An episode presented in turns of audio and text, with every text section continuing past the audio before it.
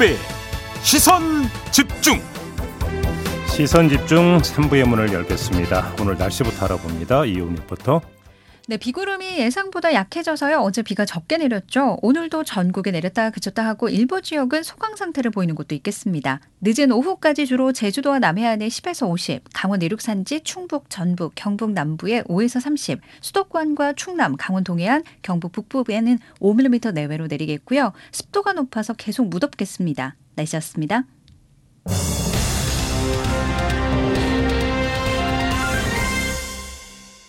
네, 이번에는 더불어민주당의 우상호 비상대책위원장 전화로 만나보겠습니다. 참 현안이 여러 가지로 많은데요. 최대한 압축적으로 한번 물어볼 수 있을 만큼 최대한 물어보도록 하겠습니다. 나와 계시죠, 위원장님? 네네, 안녕하세요. 네. 네. 전당대회 규칙을 둘러싼 여러 가지 이야기가 있었습니다만 일단 정리가 됐으니까 뭐 길게 네. 질문 드릴 필요는 없을 것 같고요. 요것만 좀 여쭤볼게요. 어제 저희하고 인터뷰했던 조홍천 의원님 네. 이걸 뒤집히는 과정에 대해서 친명 패권이 입증이 됐다 이런 식으로 평하던데 어떻게 받아들이세요? 글쎄요. 그걸 제가 얘기하면 또, 또 다른 불안이 생기겠죠? 네. 말씀을 아끼신다. 어쨌든, 어쨌든 지금 잘 정리돼서, 음. 어, 더 이상은 당내 여러 가지 뭐 분란은 없을 것 같습니다. 아, 더 이상 분란은 없을 것 같다? 네, 네. 박지원 전 비대위원장 문제는 어떻게 되는 겁니까? 좀 이 자리를 빌어서 박지원 전 위원장한테 꼭 하고 싶은 말씀 혹시 없으십니까? 글쎄 이제 그 공직 선출 그러니까 어디 뭐 총, 총선이나 서울시장 뭐 이런 것 이제 이런 공직 선출자에 대해서는 음. 그 당원 자격 예외를 부여한 적이 많죠. 네. 그러니까 이제 이걸 가지고 아마 본인에게만 불이익을 주나 이렇게 생각하시는 것 같은데 음. 당 대표나 최고위원 선출할 때 외부 인사 영입해서 준 적이 없었기 때문에 네. 에, 당직 선출 시에는 예외로 인정한 적은 없어요, 사실. 음. 이제 왜냐하면 당을 운영하는 지도부라 그러면 당을 좀 잘 알아야 되기 때문에 음. 어, 나중에 지명직으로 해서 뭐 한 적은 있어도 음.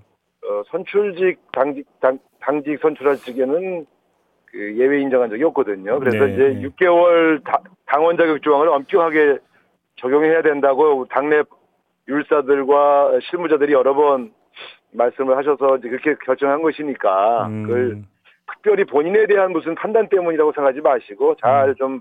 받아들여 주셨으면 좋겠습니다. 앞으로 다음에 여러 형태로 도전할 기회가 많이 주어지지 않겠냐 이렇게 음. 생각합니다. 아무튼 네. 박지원 전 위원장 본인은 팽 당했다고 생각하는 것 같은데 오해다 이런 아, 말씀이신 거죠? 절대 그런 건 아니죠. 이제 저는 사실 이 박지원 위원장 굉장히 소중한 인재라고 생각하고요. 네. 최근에 당 일각에서 이 박지원 위원장을 공격하는 흐름들이 생긴 것도 되게 바람직하지 않다고 생각합니다. 아, 박지원, 예. 박지원 위원장을 당내 어떤 개파 싸움이나 당내 싸움으로 끌어들이는 것은 저는 음. 옳지 않다고 생각해요. 네. 아, 그 말씀하시니까 퍼뜩 드는 게 어제 무슨 뭐 사진 한 장에 나와서 뭐 아동 성추행했네 뭐했냐 이런 식으로 또 이제 공격이 나왔는데 아, 이런 거 어떻게 보세요? 너무한 거죠. 그렇게 그걸 아무리 사람이 저 그 조금 이제 불편해도 네.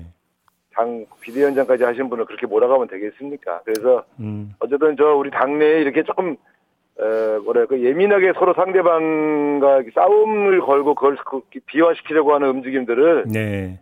중단해 주셨으면 좋겠어요. 지금 선거 패배한 정당이 그 이런 식의 크고 작은 다툼을 하는 게 과연 바람직하겠습니까? 음, 알겠습니다. 네. 좀 다른 문제 넘어갈게요. 네네. 네. 비록 이제 상대 정당이긴 합니다만 아무튼 이준석 대표에 대해서 당원권 정지 6개월 징계 결정이 내려졌는데 어떻게 지켜보세요 지금 위원장님은?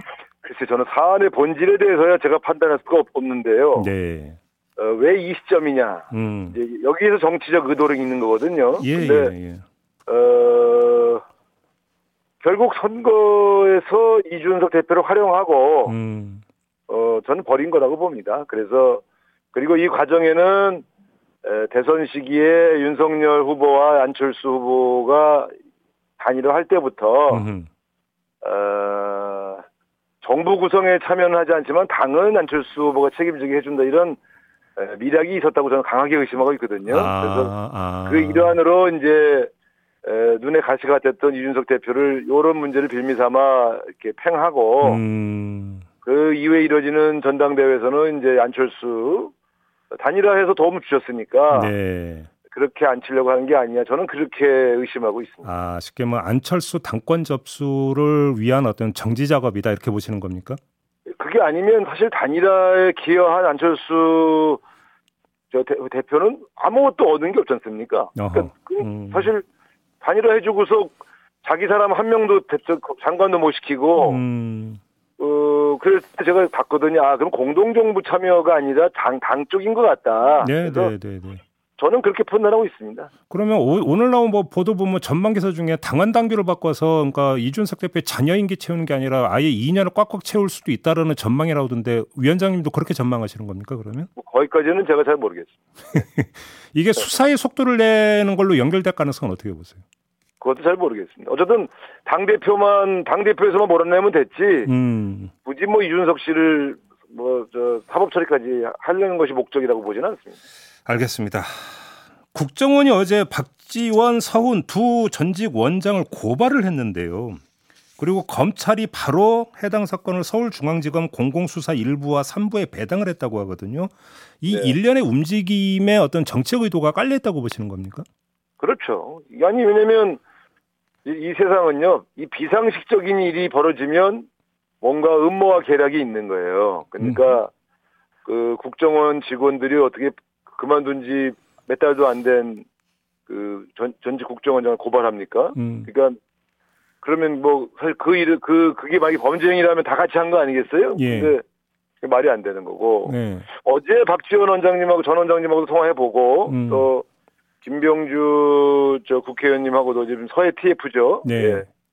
통화를 해봤는데 결국 이 본질은 뭐냐면 음. 삭제, 그러니까, 그러니까 가- 중요 기밀 국가 기밀의 삭제가 본질이 아니고 음. 첩보 유통망 개- 저 정비 네. 예, 이런 이걸로 보여져요. 그러니까 첩보를 생산한 군에서 여러 정보기관하고 정보를 공유하고 있었는데 네. 너무 많은 기관과 공유를 해서 이게 바깥으로 튈 수가 있으니까 음. 국가기밀 관리 차원에서 유통망을 그 기밀 정보 유통망을 정비했대요. 네. 그러니까 국정원 입장에서는 들여다볼 수 있는 정보를 못 들여다보게 된 건 맞죠. 근데 그걸, 음. 그걸 후임 국정원의 차, 처장들이 그걸 삭제라고 판단하신 모양인데 제가 볼 때는 그 국가기밀 유통망 정비로 보여집니다. 근데 그렇게 나오니까 또 어제 오후에 국정원에서는 그것 때문이 아니다라고 또 그러니까 이런 주장 나오지 않았습니까? 네, 그럼 밝히시라 그러세요. 어차피 국정원이 국가기밀을 다루는 곳이라 네. 어, 박, 박지원 원장이나 저희 민주당이 대응하는데 한계가 있지 않습니까? 음. 제가 보면 하태경 의원이 서해 TF 한참 하시다가 네. 중단하신다고 그래서 이게 아, 끝나나 보다 했더니 갑자기 국정원이 나서길래 네. 아 이게 대응이 좀 하기 어려운 국정원을 이제 전면에 내세워서 정치 공작을 하겠다는 얘기구나. 음. 저는 제 감으로 그렇게 느껴지는데요. 근데 왜 전 정권 들여다보기 첫 순서가 외교 안보 쪽이었을까요? 그건 어떻게 읽으세요? 그게 때리기가 좋잖아요. 아, 그렇게 뭐하시 그렇게 봐야 된다. 왜냐하면 음. 신색깔론 플러스 음. 또전 정권 이거 묶어서 때리기가 좋죠. 그쪽으로 몰고 가려고 했던 전략이죠. 그러니까 지금 보면 네. 일관되게 지금 이- 이쪽으로만 집중하고 있지 않습니까? 예. 그래서 제가 보면서 저도 20몇 년 정치하면서 이제 뭐 웬만한 경험 다 해봤지 않습니까? 네. 보수 정권의 수법 다 알거든요. 근데 음. 지금까지 과연 이런 식의 사정 정국이나 보복 수사가 성공한 적이 있습니까? 음. 제가 분명히 경고하는데 이렇습니다. 지금 굉장히 큰 경제 위기가 다가오고 있어요. 예. 이게 제가 볼 때는 IMF나 2008년도 경제 위기보다 더 큰 위기가 오고 있는데 음. 전 정권을 공격하는 일에만 집중해서야 이, 이 복합 위기를 제대로 극복할 수 있겠습니까? 그래서 저는 반드시 이렇게 너무 이런 전 정권 지우기, 전 정권 보복에 몰두하면 음. 이 정권 실패한다고 봅니다. 왜냐하면 이 다가오는 복합 위기를 음. 극복하려면 야당의 협력도 필요하거든요. 음. 그전 정권을 때리면서 어떻게 야당 협력을 구할 수가 있어요? 그래서 저는 참, 참 사람들이 이, 이 다가오는 위기의 무게를 잘 모르시는 모양이구나. 이렇게 걱- 걱정됩니다. 알겠습니다. 지금 방금 나온 그 여론조사 결과가 있는데요. 뉴스토마토가 여론조사 전문기관인 미디어 토마토에 의뢰해서 5일과 6일 조사한 결과가 조- 조금 전에 나왔는데 네. 윤석열 대통령에 대한 긍정 평가가 37.6이 나왔다고 하고요. 아이고야. 부정 평가가 59.6%가 나왔다고 하는데 네. 지금 이 조사 하나만 갖고는 뭐 뭔가 추세라고 말하기는 좀 뭐하지만 아무튼 하락 추세인 건 지금 여러 조, 여론조사를 종합하면 하락 추세인 건 맞지 않습니까? 최근 열흘 사이에 이 있었던 세 가지 세 군데 정도 여론조사에서 음, 하락세가 계속 눈에 확인되고 있죠. 그것의 가장 큰 원인이 어디에 있다고 보세요? 조금 전에 말씀하신 바로 그 부분에 있다고 보십니까? 아닙니다. 제일 큰 것은 인사 실패고요. 예. 두 번째는 경제 민생을 적극적으로 돌보는 모습을 보이지 못한 것이고요. 음흠. 최근 들어서는 아무래도 김건희 여사의 그 파동이 제일 컸죠. 그 예를 들어서 저기 어뭐 이제 마드리드에 같이 갔던 사람 이야기라든지 그렇습니다. 어제 뭐 계속 나오는 이제 그 외가 육촌 문제까지 여기 겹쳐 있다 보시는 겁니까? 그렇습니다. 자, 그 사안은 지금 어떻게 보세요? 지금 그 대통령실에서는 법적으로 아무 문제가 없다라는 그러니까 주장을 계속하고 있지 않습니까? 그러니까 이제 법적으로 문제 없는 것과 국민 감정에 어, 어긋나는 일들이 있지 않습니까? 예, 그러니까 예. 과거에 그 문재인 정부가 지지율이 떨어질 때 일었었던 일도 불법적인 것이 아니라 대개 국민 감정과 동떨어진 일을 했을 때 지지율이 떨어지지 않습니까? 네네. 그러니까 어, 법률가들이 워낙 많다 보니까 이분들은 시작을 법을 어겼냐 안 어겼냐로만 시작을 하던데 음, 나라를 이끄는 일은 꼭 법에 법치를 하는 것이 중, 중, 중요하지만 예, 더 중요한 거는 상식, 공정 예, 이런 가치가 있는 거죠. 그런 네. 측면에서 본다면 아 지금 국회의원들도 자기 친인척을 단 한 명도 지금 보- 인턴으로도 못 쓰는데 음, 그건 불법이 아니거든요. 그러나 국민 감정, 법관정, 공정이라고 하는 잣대 안 맞는다. 음흠. 그래서 이제 비판을 받은 거잖아요. 그러니까 어, 저는 변명할 게 아니라 그, 육, 그 친척, 친인척은 빨리 저, 그, 저, 대통령 집무실 그만두시는 게 맞고요. 네, 그거 저 국민들에게 죄송하다고 이렇게 음.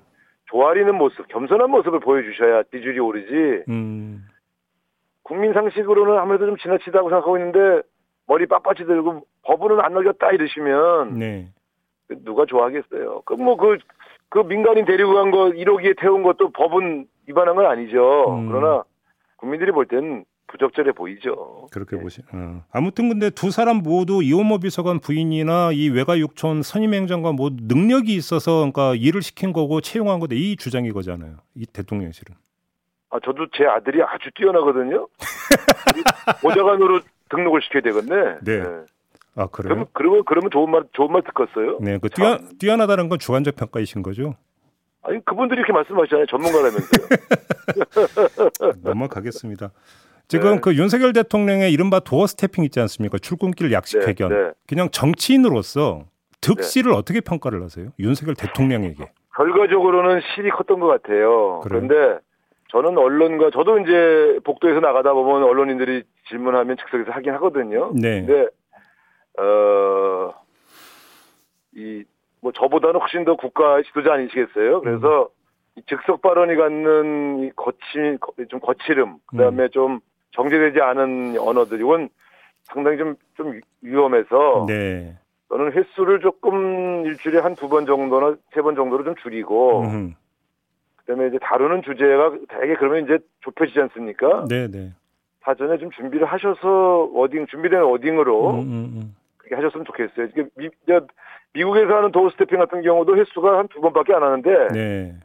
굉장히 정제된 언어를 준비를 해오셔요 대통령이. 예. 그러니까 예. 어, 저는 뭐 지금처럼 윤석열 대통령이 거칠게 하시면은 야당은 불리할 게 없지만 음. 국격의 문제가 있으니까 음흠. 그래서 또 대통령의 실수를 줄이는 게 중요하지 않습니까? 그래서 네. 어, 저는 언론과의 접촉을 이렇게 하시는 모습은 보기 좋아요. 되게 이렇게 소탈하고 음, 근데 나오는 다, 이 용어들과 이, 이 문장들이 네. 너무 거칠고 좀 정제돼 있지 않아서 네. 그건 좀 그 홍보 수석실에서 대변인하고 어떻게 좀 상의 좀 하셔야 된다. 음. 그냥 대통령에만 맡겨놓을 문제가 아니지 않느냐 이런 생각은 듭니다. 알겠습니다. 그럼 이번에는 좀 이제 마지막으로 민주당에 대해서 좀 여쭤보겠는데요. 뭐, 뭐 전당대회 규칙이니 당 대표 경선 이런 거 말고 지금 윤석열 정부의 국정 운영에 대해서 네네. 여러 가지 비판을 해 주셨잖아요. 그럼 그거에 대해서 민주당이 지금 원내 네네. 제1당으로서 얼마만큼 지금 주도적으로 대처하고 특히 먹고 사는 문제에 대해서 지금 이슈를 만들어내고 대안을 제시하는 역할을 하고 있는가? 이거에 대해서 좀 자평을 좀 해주신다면 어떻게 말씀해 주시겠습니까? 제가 비대위원장 되고 나서 제일 먼저 출발한 것이 원내에 민생 우선 실천단을 만들어서 네, 지금 여섯 개, 일곱 개 TF가 지금 거의 매일같이 돌아가고 있거든요. 음. 어, 언론이 주로 이제 당내 싸움이나 당대당 싸움을 주로 보도하셔서 그렇지 지금 100한 10명 정도의 국회의원이 네. 일주일에 한두 군데씩 꼭 현장 방문하고 좀 계속 이슈를 챙깁니다. 그 가을 과정에서 나온 것이 음. 유류세이나 음. 그다음에 밥값 지원법 등 여러 가지 민생 정책들이 지금 하나씩 하나씩 아, 올라 앉혀지고 있지요. 네네. 그리고 김태년 의원을 중심으로 해서 경제위기 대응 특별위원회를 만들었는데 예. 여기서 중장기 위기 대응책들이 좀 계속 계속 제- 발표되고 있거든요. 음. 그래서 지금 이 준비된 내용들이 이제 국회가 정상화되면 법제화할 내용들입니다. 그래서 네. 나름대로 경제 민생 챙기기에 어, 대- 우리 더 더불어민주당의 3분의 2 이상의 국회의원들이 지금 뛰고 있다. 음. 이렇게 좀 보고를 드리겠습니다. 그 뭐 관련해서 어제 그 정부가 국가재정 전략회의를 열어서 긴축재정 쪽으로 기조 잡았고 재정 준칙을 법제화하기로 했는데요. 민주당 입장은 좀 정리가 됐습니까 이에 대해서? 단기적으로는 그렇게 가는 게 맞는데요. 예, 지금 위기 아닙니까? 예, 위기 시에 재정의 역할을 축소시키면 음, 저는 위기 대응의 카드를 떠나 놓치는 것이기 때문에 네, 단기적으로는 국가 채무를 줄이기 위한 재정 준칙을 좀 엄격하게 적용하는 것은 맞다고 봅니다. 그러나 음, 음, 위기를 극복하는 기간만큼은 이 준칙의 이 재정을 좀 미뤄야 된다고 보, 보죠. 네. 그래요. 일단 좀 위기 상황 그 극복한 다음의 이야기다 그 얘기는. 아니 당장 큰 위기가 오면 갑자기 돈을 써야 될 때가 올 거 아닙니까? 네. 가령 예를 들어 만약에 어떤 큰 기업이 무너진다. 그럼 음. 갑자기 또 공공자금을 넣어야 되지 않습니까? 네, 그렇기 때문에 지금 그런 거를 다 막아놓는 일을 미리 할 수는 없다는 거죠. 그러나 아유. 제- 국가 재정이 건전해져야 되기 때문에 네, 중장기적으로는 펑펑 써서는 안 되니까 예, 아, 그런 준칙을 준비를 해놓을 필요는 있겠죠. 그러나 예. 당장 도입하는 것은 좀 위험하다 이렇게 보고 있습니다. 알겠습니다. 원구성 협정은 하도 질문을 많이 해서 입이 부르틀 정도라 질문 안 하겠습니다, 위원장님. 네, 그건 원내 사안이니까요. 네. 뭐더 진척된 거 없죠? 그거. 네. 알겠습니다. 마무리할게요. 고맙습니다. 네, 감사합니다. 네, 더불어민주당의 우상호 비대위원장이었습니다.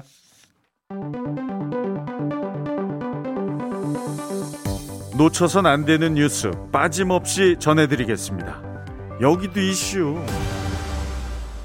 네, 정은정 작가와 함께 하는데요. 제가 조금 전에 우상호 비대위원장 인터뷰 마무리하면서 이 말씀을 드렸어야 했는데 깜빡해가지고 네. 어, 여론조사 결과를 지금 전해드렸기 때문에 그 자세한 사항은 중앙선거 여론조사 심의위원회 홈페이지를 참고하셔라 이 말씀을 좀 꼭 드려야 됩니다. 꼭 참고해 주시기 바라고요. 여기도 이슈 진행하도록 하겠습니다. 첫 번째 이슈는요.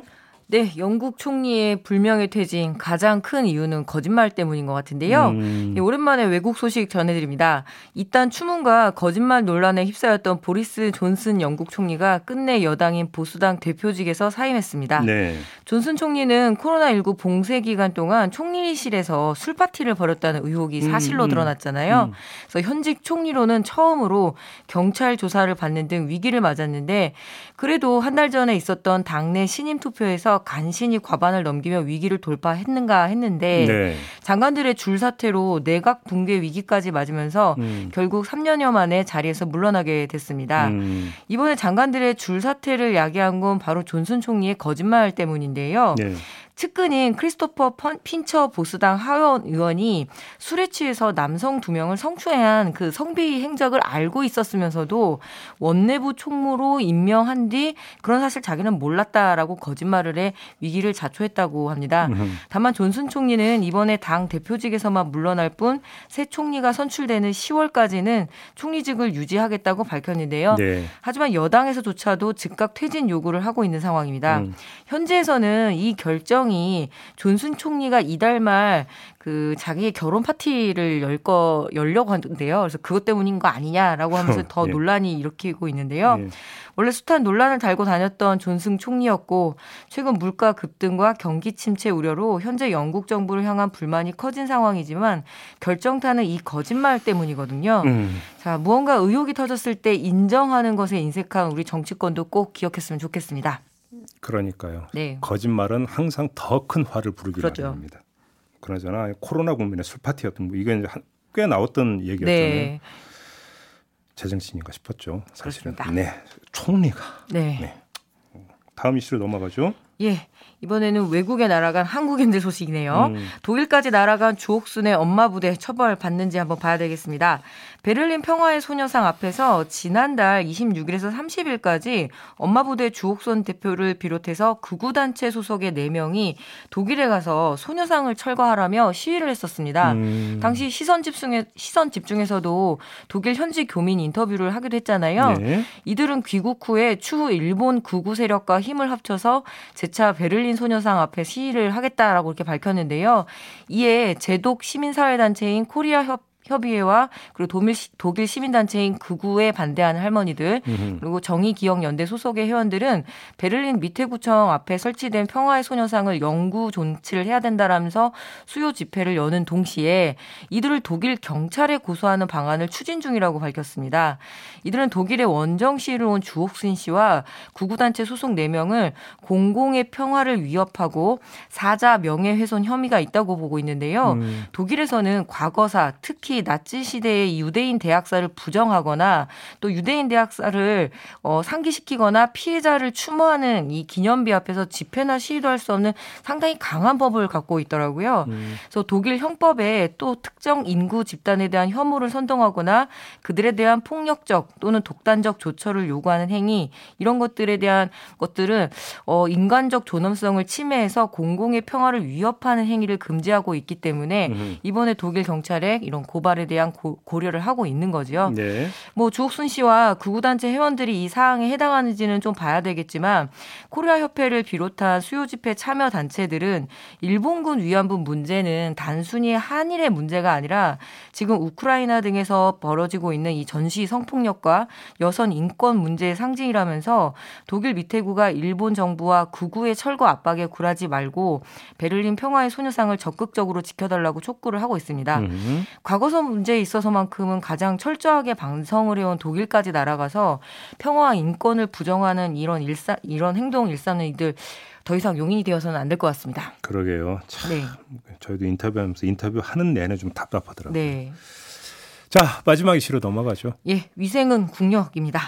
군대의 문제를 제보하는 페이스북 페이지 그 육군 훈련소 대신 전해드립니다. 일명 육대전이라고 하거든요. 네, 네. 여기서 자신을 52사단 210여 단 어, 강남 서초 예비군 훈련대에서 근무 중인 9년차 말년 중사라고 이렇게 정확하게 자기를 소개한 군인이 음. 이게 2022년도 군대 관사에서 봐야 할 모습인지 모르겠다며 부대의 부실한 수질 관리 수질 관리 문제를 제보를 했습니다. 제보자는 지난해 8월 9월부터 해서 이 부대 숙소에서 생활을 하다 보니까 녹물이 나오고 그리고 피부 트러블이 났다 이렇게 제보를 했는데요. 오. 결국 샤워, 샤워기 필터를 구입해서 사용한 제보자는 한 달 정도 사용한 필터에 녹색 이물질이 잔뜩 낀 모습을 뭐 제보를 한 거죠. 음. 제보자는 수방사 주거 TF, 그러니까 테스크포스 팀에도 수질 상태를 개선해 달라는 연락을 수차례 했지만 어떡하겠냐 참고 써야지 등의 답변을 받았다고 합니다. 제보자에 따르면 상급 부대의 한 간부는 물탱크를 새로 바꿔야 하는데 어, 오래되다 보니까 청소를 해도 찌꺼기와 잔해 물질들이 있어서 어쩔 수 없다라고 대답을 했다는데요. 음. 중요한 건 관사에 쓰이는 물탱크와 그리고 기관병들이 쓰는 물탱크가 하나로 통합되어 있어서 일반 병사들도 피해를 보고 있다는 거죠. 네. 뭐 해당 제보자는 해, 당장 바뀌길 바라는 것도 아니고 그저 부끄러운 일인 줄 알았으면 좋겠다라고 이야기를 했는데요. 해당 부다, 부대 관계자가 해당 숙소의 샤워기를 필터가 내장된 내장된 제품으로 교체를 해서 추가 이물질 발생 여부를 확인을 하고 또 이주를 희망하는 거주자에게는 대체 숙소를 마련하겠다 이렇게 이야기를 하면서 앞으로 장병 주거 복지와 생활 여건 개선을 위해 더욱 세심한 관심과 노력을 기울이겠다고 약속을 했는데요. 그동안 이 6대전에 제보된 건으로 오히려 제보자들을 색출을 하거나 심지어 작년에는 부실급식 문제를 제보한 사람들을 찾아내려고 이 6대전 운영자를 고소를 해서 논란이 한 번 일었었거든요. 네. 어느 정도 신분이 특정되는 이런 제보에 대해서 군대가 합리적 비판이라면 받아들이고 개선해 나갈 수 있어야 하죠. 네. 밥 다음에 이제 물이군요. 물. 네. 참, 어디까지 가는 겁니까? 예, 물이 가장 아직도 군대 변화는 참 느린 것 같습니다. 예. 마무리하죠. 정원정 작가 수고하셨어요. 네, 감사합니다. 네, 김종배의 시선 집중 본방 마무리하고 유튜브 연장 방송으로 이어가겠습니다. 고맙습니다.